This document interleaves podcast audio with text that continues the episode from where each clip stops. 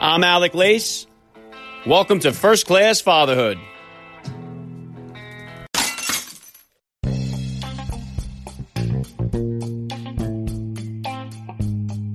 Welcome, everybody, to episode 295 of the podcast. I am happy, as always, to be here with you. Thank you for stopping by. If this is your first time listening to the podcast, please get over there and bang that subscribe button. You do not want to miss all the action coming your way right here on First Class Fatherhood. All right, dads, it is time for the first Frogman Friday edition of First Class Fatherhood in 2020, and it is a banger. Former Navy SEAL Micah Fink joins me on the show today, and like so many others, Micah was inspired to get involved after the 9 11 attacks, and for him, that meant serving with the world's most elite Special Operations Unit. Micah earned a number of awards during his time with the SEAL teams, including the Bronze Star. He is currently living in Montana, where he joined me on a video call for today's episode. So if you're interested in watching today's interview, please visit and subscribe to my new YouTube channel. The link is in the description of today's podcast episode. Micah Fink will be here with me in just a few minutes, so please stick around for the interview. And I'll tell you what, guys, although I am closing in on my 50th Navy SEAL interview, which is really hard to believe, the impact and honor of speaking with these warriors is never lost on me. I am fully aware of the freedoms that we have in the United States, and I understand that they come at a very high price for so many families, especially those in the Special Forces community. Despite all of the huff and puff on social media where everybody seems to just talk and nobody listens, there has never been a better time to be an American than right now. And all politics aside, I am getting so tired of hearing Americans talking shit about America. If you think it's so bad, you should see what it looks like from the back of the line of people that are dying to come here. So it is never lost on me just how blessed I am to be an American and how much blood has been spilled to keep Americans safe. My interviews with our nation's heroes are by far my favorite ones to do. And if you scroll through the archives of my podcast here, you'll see my interviews with military legends such as Black Hawk Down Night Stalker pilot Mike Durant, Vietnam Navy SEAL Medal of Honor recipient Michael Thornton, and so many others. And my celebration of military dads continues today. As always, please help me spread the word about this podcast with every father in your neighborhood or in your contact list. Let them know about the show that is here celebrating fatherhood and family life. Fatherhood rocks. Family values rule, and every day is Father's Day right here with me. And I'm going to be right back with former Navy SEAL Micah Fink. I'm Alec Lace, and you're listening to First Class Fatherhood.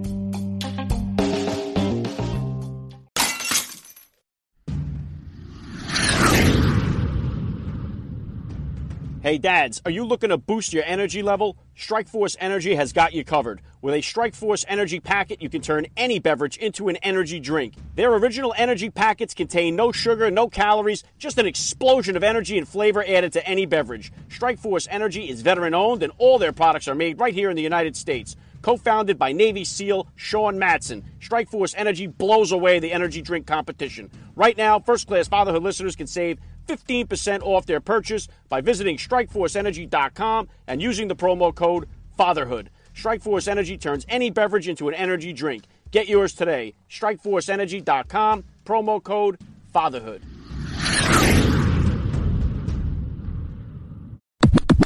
All right, joining me now, first class father, Micah Fink. Welcome to First Class Fatherhood. Thanks so much for having me. All right, let's start it right here. How many kids do you have and how old are they? I got four kids, four, six, eight, and 13 years old. Wow. All right. Awesome. What type of uh, sports or activities are the older ones into? So my oldest daughter does lacrosse and swimming. Uh, Nora uh, pretty much just rips the heads off dolls and destroys the bathroom with toothpaste. Uh, my son Micah does uh, motocross, so he's got a couple dirt bikes, and uh, I started last year doing that. And um, my daughter Eva is a cowgirl, so she does uh, barrel racing, which uh, for those of you on the East Coast is uh, racing around three barrels as fast as you can, and then um, wasting all your followers' money on horses. Very cool. Do, do you ever get involved in uh, in coaching with the lacrosse or the swim team or anything like that, or do you like to step away from that and enjoy it from the side?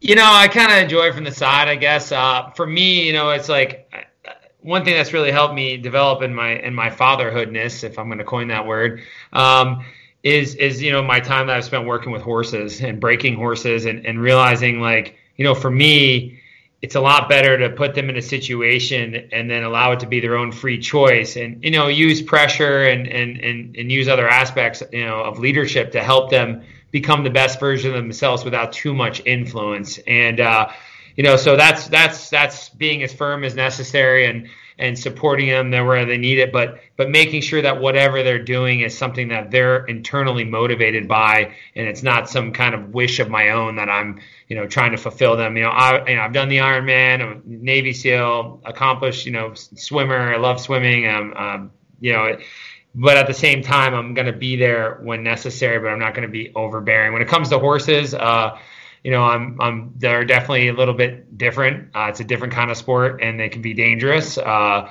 and so I'm there in a lot more aspects, but, uh, you know, I, I, I'm there when I need to be, but the individual, meaning my children, has to show the desire to do it without me forcing them to uh, because so many of my friends like uh, you know and I my I didn't really play any sports uh, you know I was a boxer and so I you know matter of fact my most famous claim claim to fame is I was a sparring partner for the former heavyweight champ of the world Ray Mercer um, and he hit me so hard that um, I decided I didn't want to go any further but uh, yeah I just I don't want to be that individual that forces so much because they get in this day and age, so many of my friends, I see them just driving their kids, driving their kids, driving their kids, and they lose the passion and it becomes a job and we're placing them into their first full-time job, you know, before they're even out of diapers.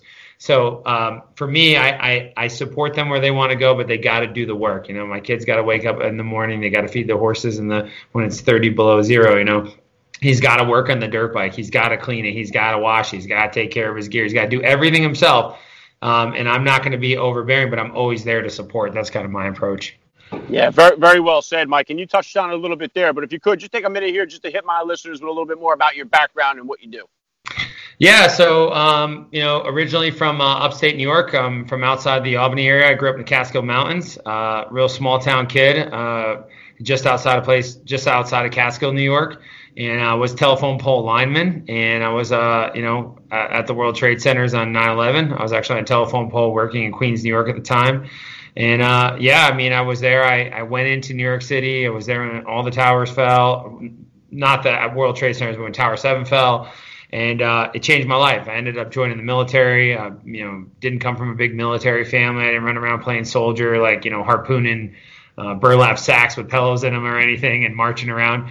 Uh, but that moment changed my life. I wanted to I wanted to have a life of service. So you know, I joined up, ended up becoming a Navy SEAL, which I had no idea what they even were. Uh, which is kind of funny because I was trying to join the army and I got pulled out of line out of all the people because nobody wanted to join the Navy because you know I mean come on. And uh, so this guy showed me a video. I joined up, you know, became a, a SEAL, graduated 13 original guys out of my class, and uh, you know that led me into my special operations career where uh, you know I was in the SEAL teams, both active and reserves. Did some deployments, got out, ended up going over as a CIA contractor, where I spent another five years.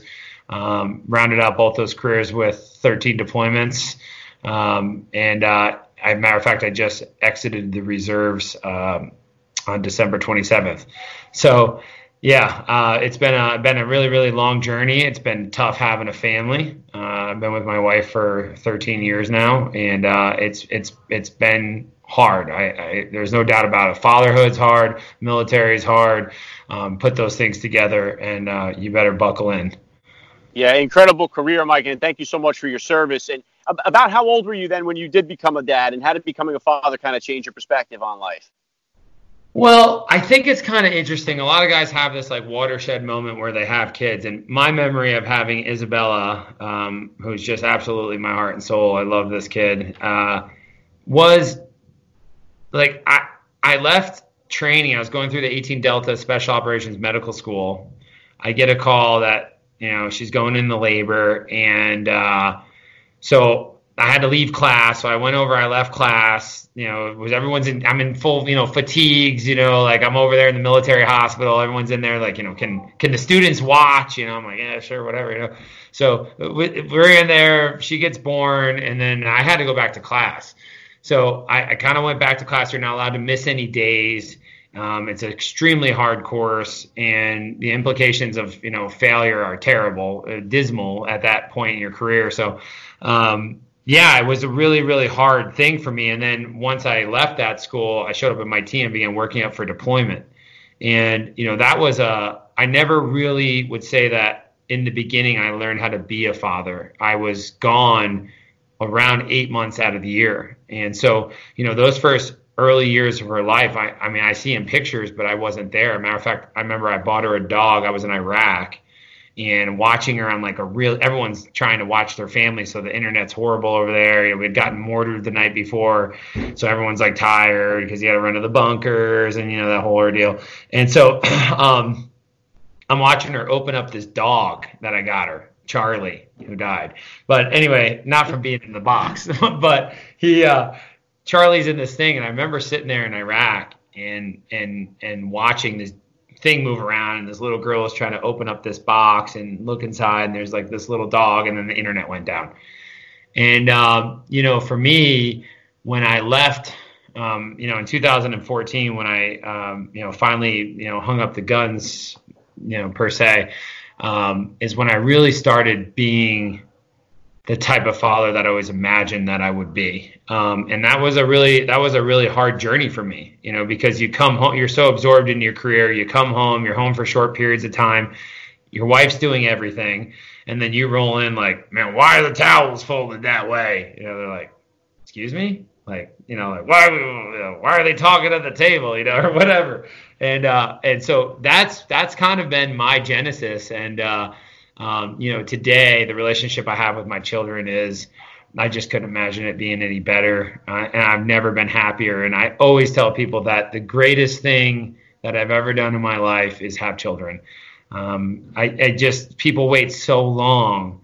Uh, you know, a matter of fact, I just, I know a lot of people that I meet, you know, they're in their late 40s. They want to have kids because now they have the car, now they have this, now they have all the things, and now they're stable and they can't have them and um, children add more value to you than any dollar amount you could ever have in your in your checking account. Um, and they really are a they're like wild mustangs. You get them they haven't really been handled they don't really know anything so anything you teach them is either going to leave a good imprint or a bad imprint. So you know it's it's your it's your game to play and you can take all your life le- lessons and begin to apply them to an individual that that loves you and wants to learn everything you have to teach them and to me i would give up everything i've i i just wouldn't trade being a father for anything in the world nothing i'd give up everything um you know i would just it was just the most valuable thing to me yeah, I'm right there with you. And it, it seems kind of crazy, like the way our society puts the value more on other things. Like where years ago, uh, we had much bigger families that lived in smaller houses, and today we have people that live in bigger houses and have smaller families. So we've kind of gotten the priorities skewed somewhere along the line here. And especially, like I was saying to you a little bit before we started the interview, like when I tell people I have four kids, they look at me like with a double take, like I got four heads. Do you get that kind of reaction too from some people? You tell them, "Hey, I got four kids." Do you get that? Well, out here in Montana, I kind of like I got four laborers.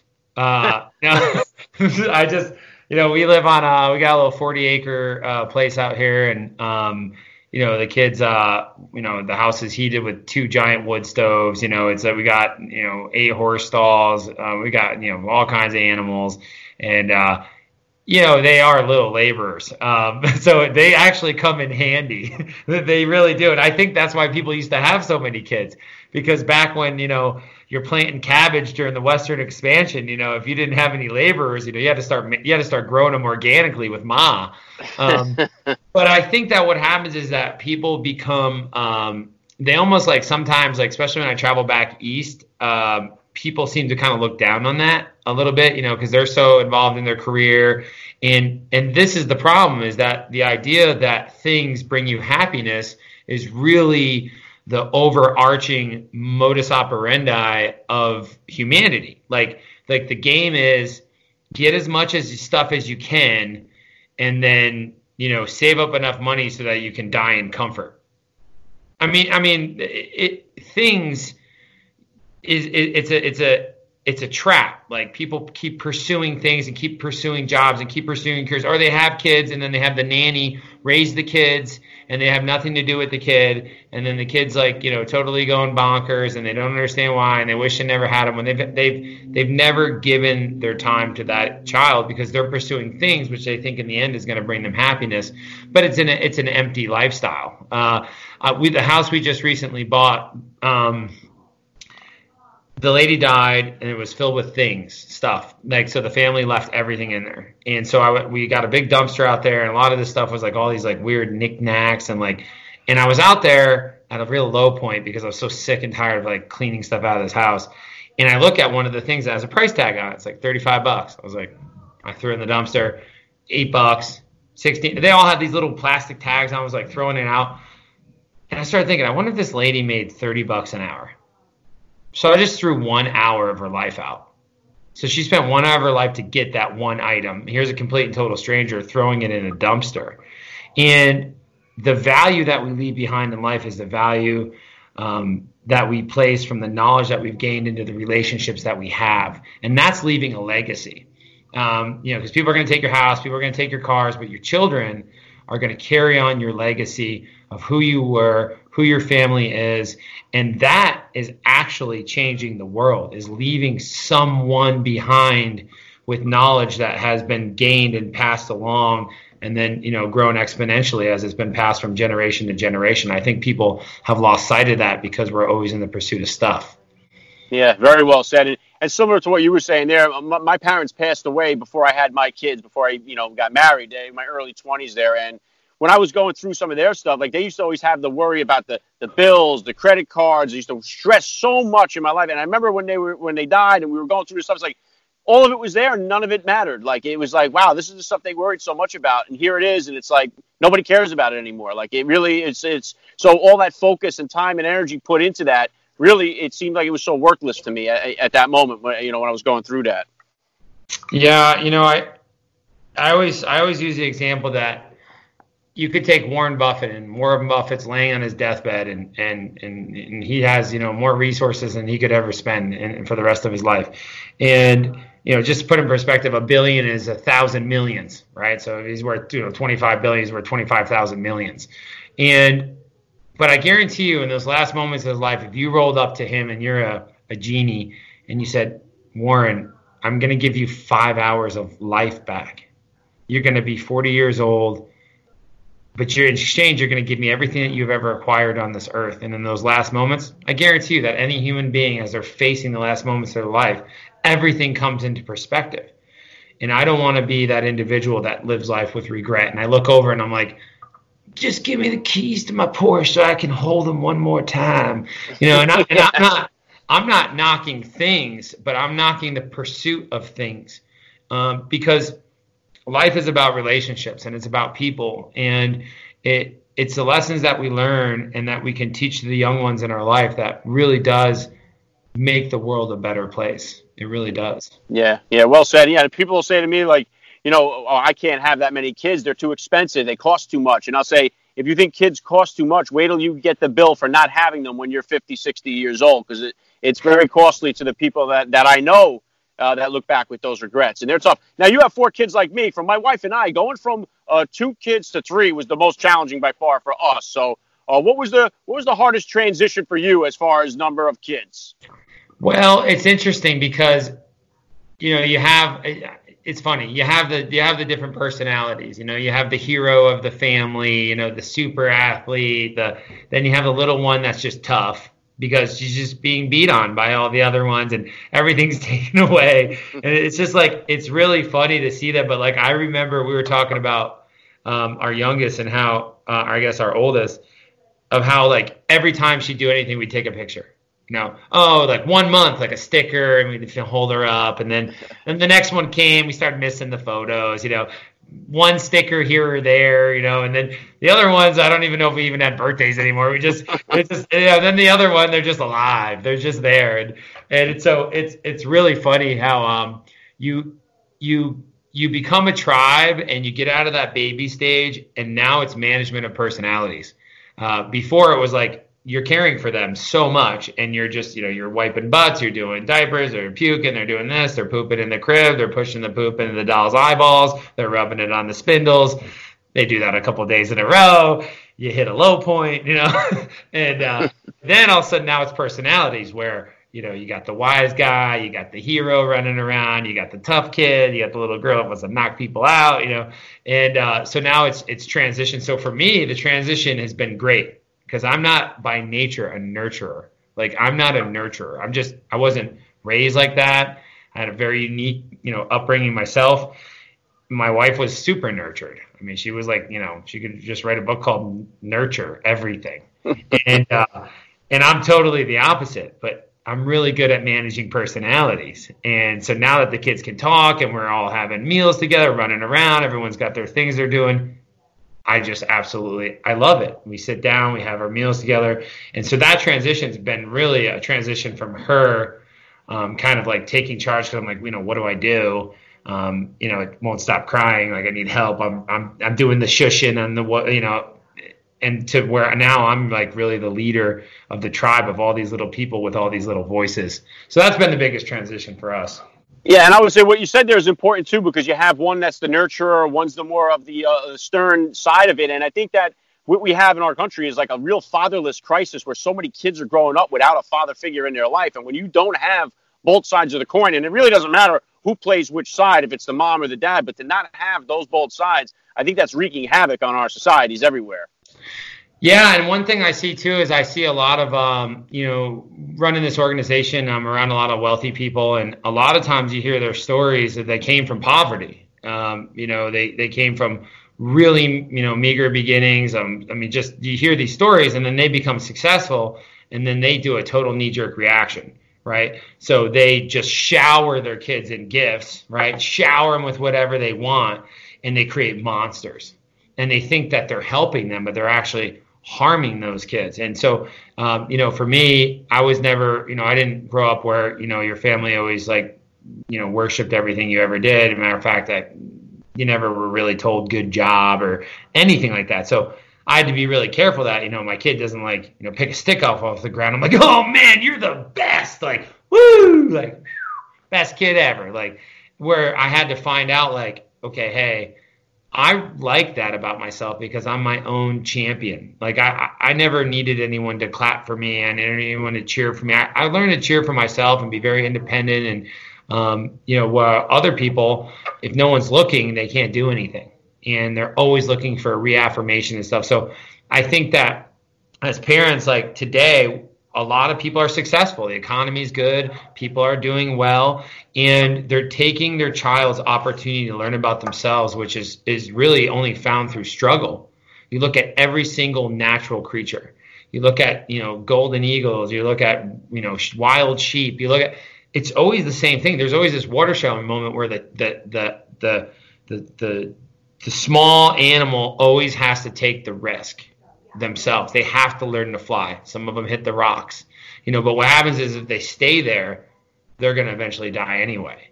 So there has to be that moment, and we want to shield our kids from those things. And I'm not saying actually pushing your kid out of the nest, but they have to learn how to struggle and find their own footing. And our job is to provide tools so that when those moments come, they know how to deal with them, and and those lessons become authentic to that individual, that child. And we are so so many people I see shield their kids and they or they just let them be totally influenced by technology like completely and totally. We'll go out with our friends. My kids don't have ipads.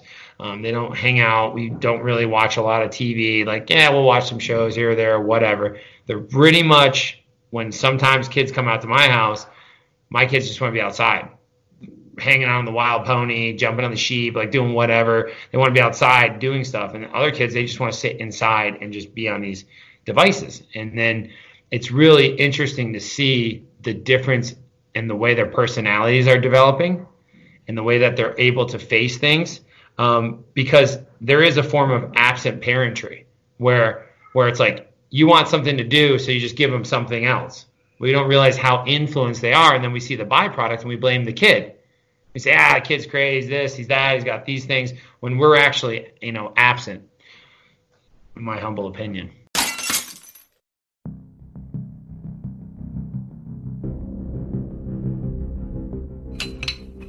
Dads, are you tired of taking supplements that never deliver? Well, Redcon One was created to ensure that you get real hardcore products that deliver real results. Trusted by four time world's strongest man Brian Shaw and founded by supplement entrepreneur Aaron Singerman, Redcon One is crushing the industry. You have to try their MRE bars, which are packed full of nutritious food sources that will replenish your system when you need it most. And they taste so good, your toddler will think they're eating a candy bar. But we're talking whole food meal replacement. And right now, First Class Fatherhood listeners can save 20% on their entire order from Redcon One. Simply use the promo code FATHER at the checkout. So let's go, dads. For the highest state of readiness, choose Redcon One. Visit redcon1.com, use the promo code FATHER, and save 20%.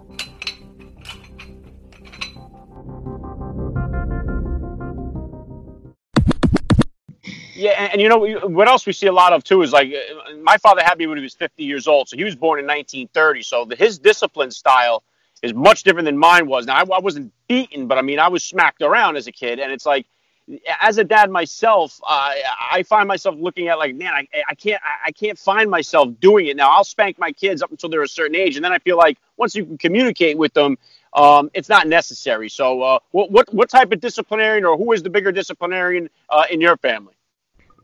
Uh, I would say my wife and I definitely do it in a partnership, but I'm I would def- I would 100% say I'm the uh, authoritarian in the family.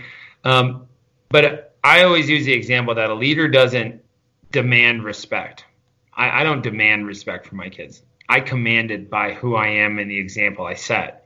Now they know, um, you know, listen, I spank my kids 100%, but that's not my first go to, right? There's always a level of severity. So, like when I'm breaking a horse, for instance, on Sunday, this Sunday, I'll leave four o'clock in the morning, drive out with my guys, 15 hours, gather up wild horses, never been touched, bring them back. We're going to break them, and then we'll use them in my program in, in June. And by by by by using pressure and release, you help that animal just like people formulate their own ideas about what is right so that they believe it and it lasts when you go away.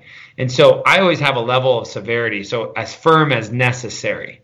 So for instance, if I tell you to do something, you know, it's one time. Right? So I'm only going to say it one time. You know, go outside and bring the wood in, stack it by the wood stove. Okay. My son drifts off, he's outside like beating the cat with a stick or whatever he's doing. I come in, it's not done. There's no negotiation he's got to get he drops down he gets in the push-up position all right? He and he stays there. So you know and i when i say stays there you know he's there they're getting so strong my kids that which means they make a lot of mistakes. They can stay in that position for 15 minutes without i mean that's how strong they're getting. And so but they'll drop down they'll stay in that position no talking perfect plank position they'll stay there. And and then they get up and then they go about their business. Well now they know it's just one time because I don't I don't yell, I don't scream. I just I'm very I'm just firm as necessary. You don't do this, you get this. You know, you punch your brother or your brother punches you or whatever. Well, okay, then there's the next level of severity. Um, one thing that we do in our house, and I've got unconventional methods, is we have a, a big hill outside my house. You know, we have a pile of rocks. And if we are having a issue and it warrants it, then you have to carry one rock and place it on top of the hill come back down. And when they come back down from the hill, it's a big, it's a small mountain. They come back down, and they're very tired, and then then it's over. That's it. And they learned a lesson. We always discuss the lesson and what we can learn. So there always has to be a recourse. There always has to be a cause and effect. And what happens is a lot of times you'll say, knock it off. I said quit it. This is the last time. If you do that again, I'm warning you. Watch and it's just like these horses, right? So I may say, look, you're going to kick at me, all right? You may try to, they may try to strike me, right? And okay, there's going to be an effect. But if I if I back up and I don't actually respond to that, then the next time the horse comes around the round pen, he's going to say, oh, okay, I'm going to push a little further. And the children are the same exact way. Like I've just learned so much about being a father from working with, especially with wild horses. Is it's really the same principles. And the old way was force fear and repetition. You forced them. They didn't want to do it. It was repetition. You know, my dad was, you know, very firm, had a very tough upbringing. Um, you know, grandfather was a real tough guy and, uh, you know, had been in prison. And, you know, so he only had that example. And back in the day, it was the beat and release program. You know, you basically you know, like the neighbors would beat you. You know, you, would be over there doing something. It was that was just how it was where I grew up. The neighbors would see you, grab you by the ear, whack you on the can, and like it was just it was normal. And um, but now, but I was never. I always operated out of fear. I was afraid of being in trouble. But I feel that the way that I teach my kids is this kind of cause and effect, and then we always discuss the outcome. But they have to pay the man. They got to pay the man. Another thing we do is uh, we hold a log over our head. So we have pieces of wood, and they'll stand there. And if they don't meet the time, which they always do, but if they don't meet the time, um, then there's a, the next byproduct. You know, and we have the same thing. We take sweets away. We do all these things, and we always discuss it. And people may say like, "Man, I can't believe you got your kids like walking up down that hill with a rock." And I said, "Well, it's a lot better than teaching them now than when they're 16 and he can take a swing at me, right?" Um, because he never learned that respect. Because every time he took a swat at me, I backed off and and I didn't follow up on the things I said. And because you have to train them, you have to train them, but you can't force them, and you got to let their decisions even if they're going to be wrong, I let them make a wrong decision. I will purposely allow them to to run into that limit and make the decision. And if it's wrong, it's a good lesson, but there's always got to be a byproduct. And it's only as firm and as fair as necessary. And that's kind of our approach. And, you know, my wife, you know, we support each other. Um, you know, we have a different kind of method. We all use the push-up method, which is very successful. A lot of times, you come to my house, we'll be eating dinner. There'll be two kids down because if you interrupt some, if you interrupt somebody, you have to do five push-ups and then one for the Navy. No matter what, I don't care where we are. We'll be out to eat at you know a restaurant. My kid starts chiming in, talking over everybody. Just looking at, I just look at it, I say drop, and they just go down, just knock around. People are like looking at them because it doesn't matter where you are. The training never ends the training is always continual. And I'll tell you what, not that I have it all figured out, but that works.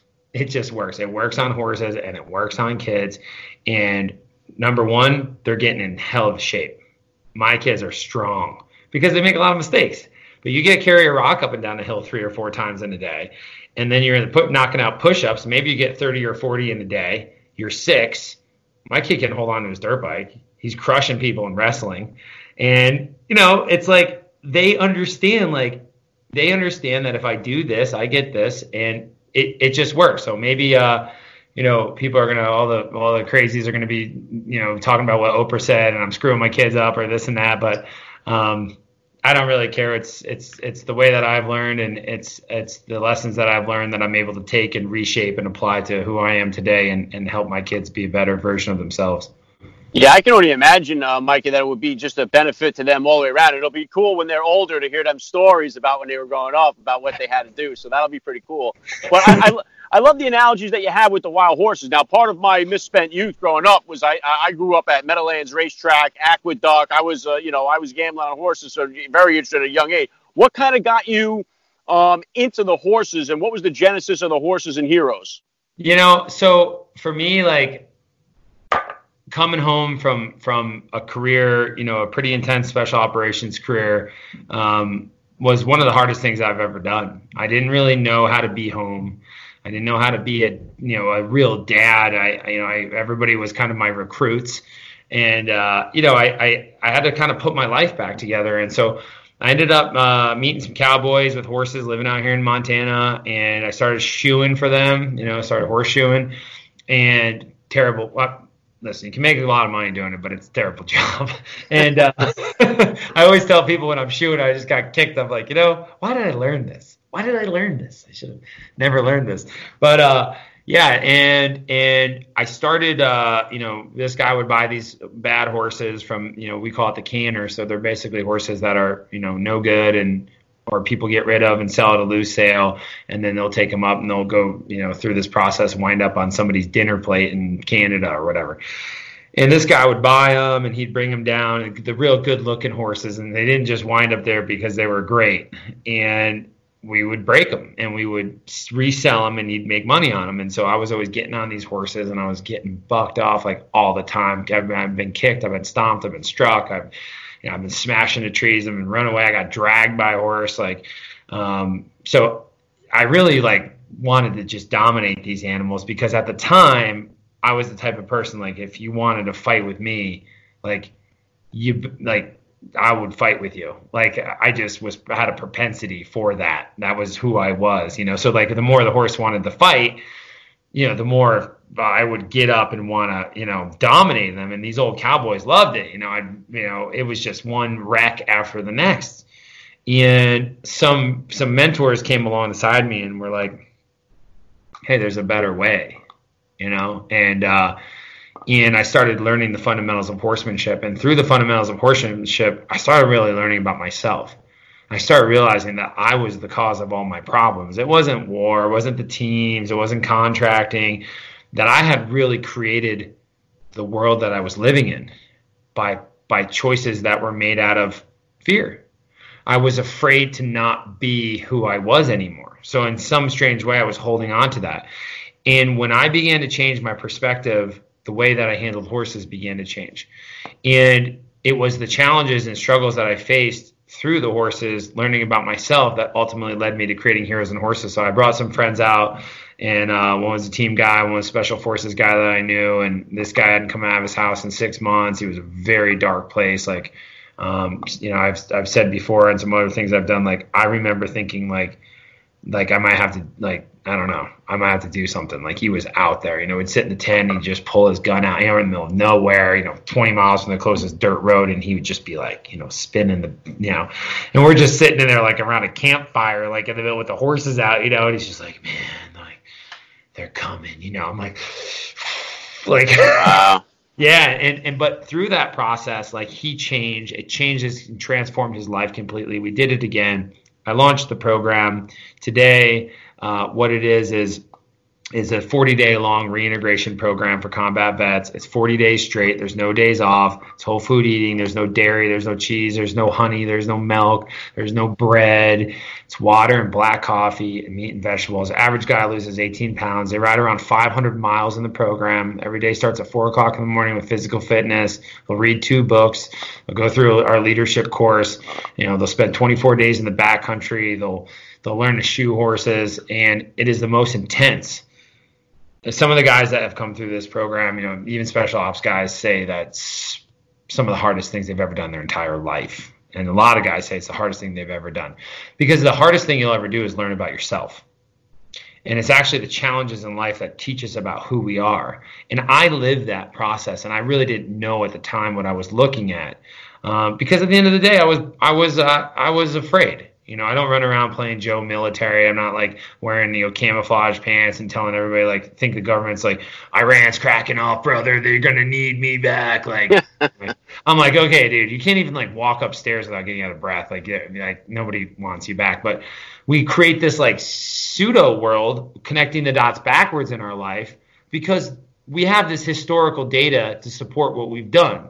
So we try to bring that forward with us and try to create this new life when the best way to create a future is to create the future and you're creating a future out of the past and that's what that's what guys become disenfranchised and so you know it was uh it was through this process of working with horses that I learned about who I was and I and I realized look at I didn't set out and like to start some nonprofit. I'm not like, you know, that wasn't like my goal in life. I you know, I I did it because I was really saving myself and I realized how powerful um, a medium the horses are. They teach you about yourself. So wild horses, um, most people may not know, there's about 60,000 in captivity and maybe 125,000 roaming free.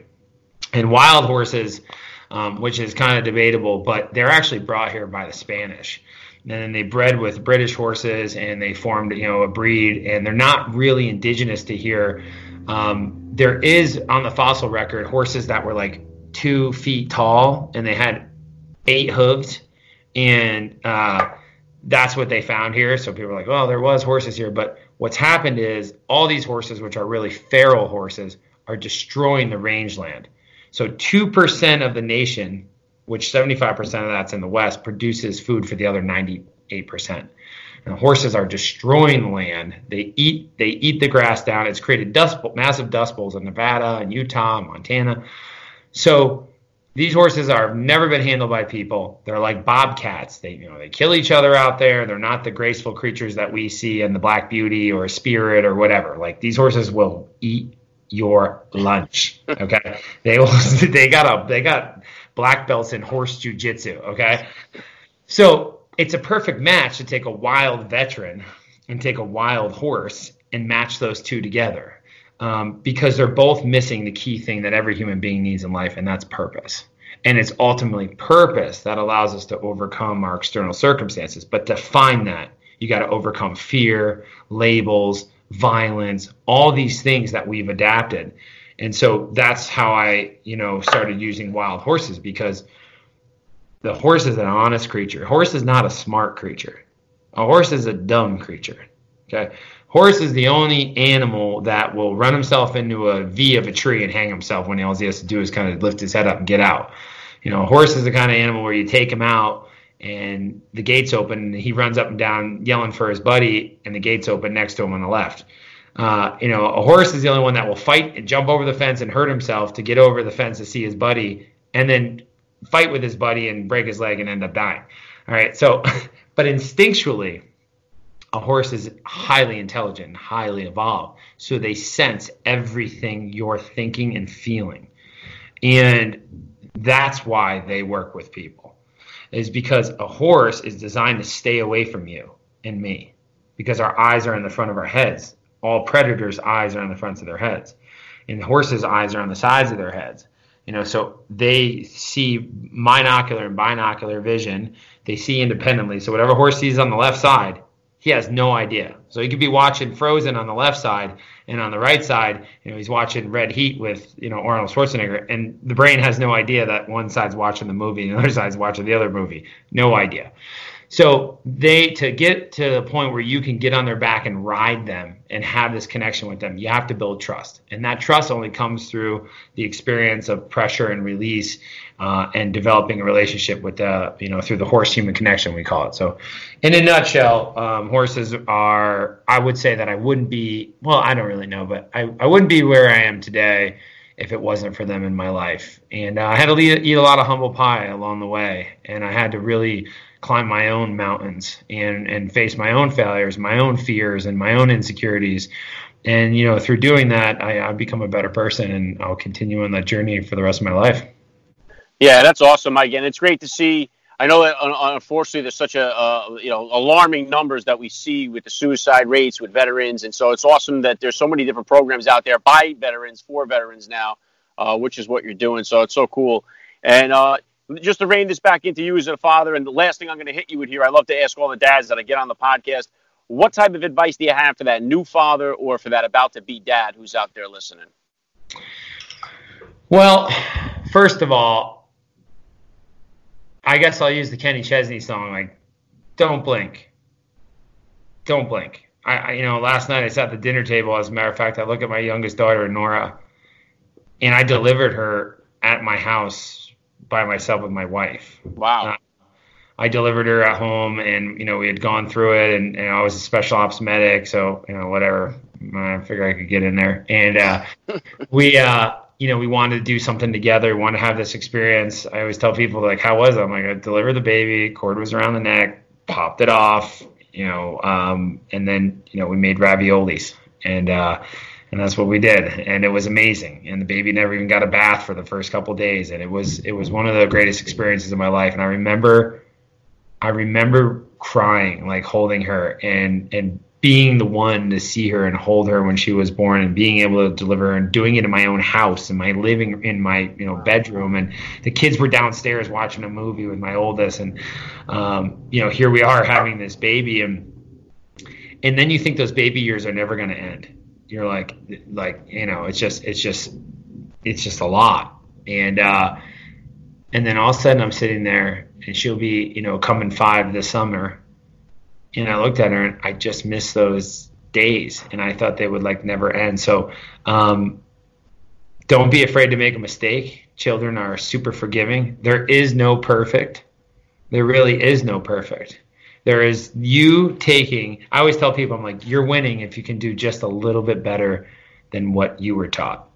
You're on the winning track. So, um, and don't be afraid to fail. Don't be afraid to make mistakes. Don't beat yourself up. You know, we're all scared we're going to screw our kids up. You know, we're reading Oprah stuff. We're on there. You know, we're going to do like the kids, like whatever. Like, and you will You will. And then your kids will sit around and they'll have a beer and be like, Yeah, my dad used to do this to me all the time, but now I'm going to do this. And then the next generation, that kid will be like, well, my dad used to do this.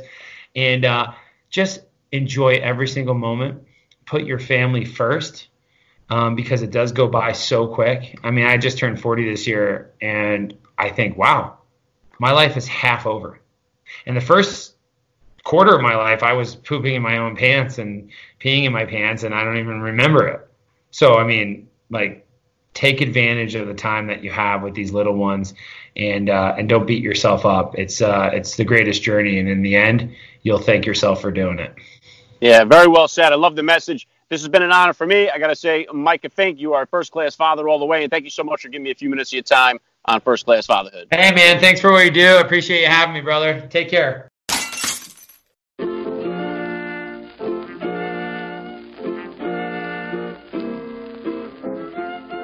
Back to wrap things up here on First Class Fatherhood. I got to give a special thank you once again to Micah Fink for giving me a few minutes of his time here. That was such an honor. Please hit me up on Twitter, guys, or drop me a DM on Instagram. Let me know what you thought about today's episode. I always love to read your feedback.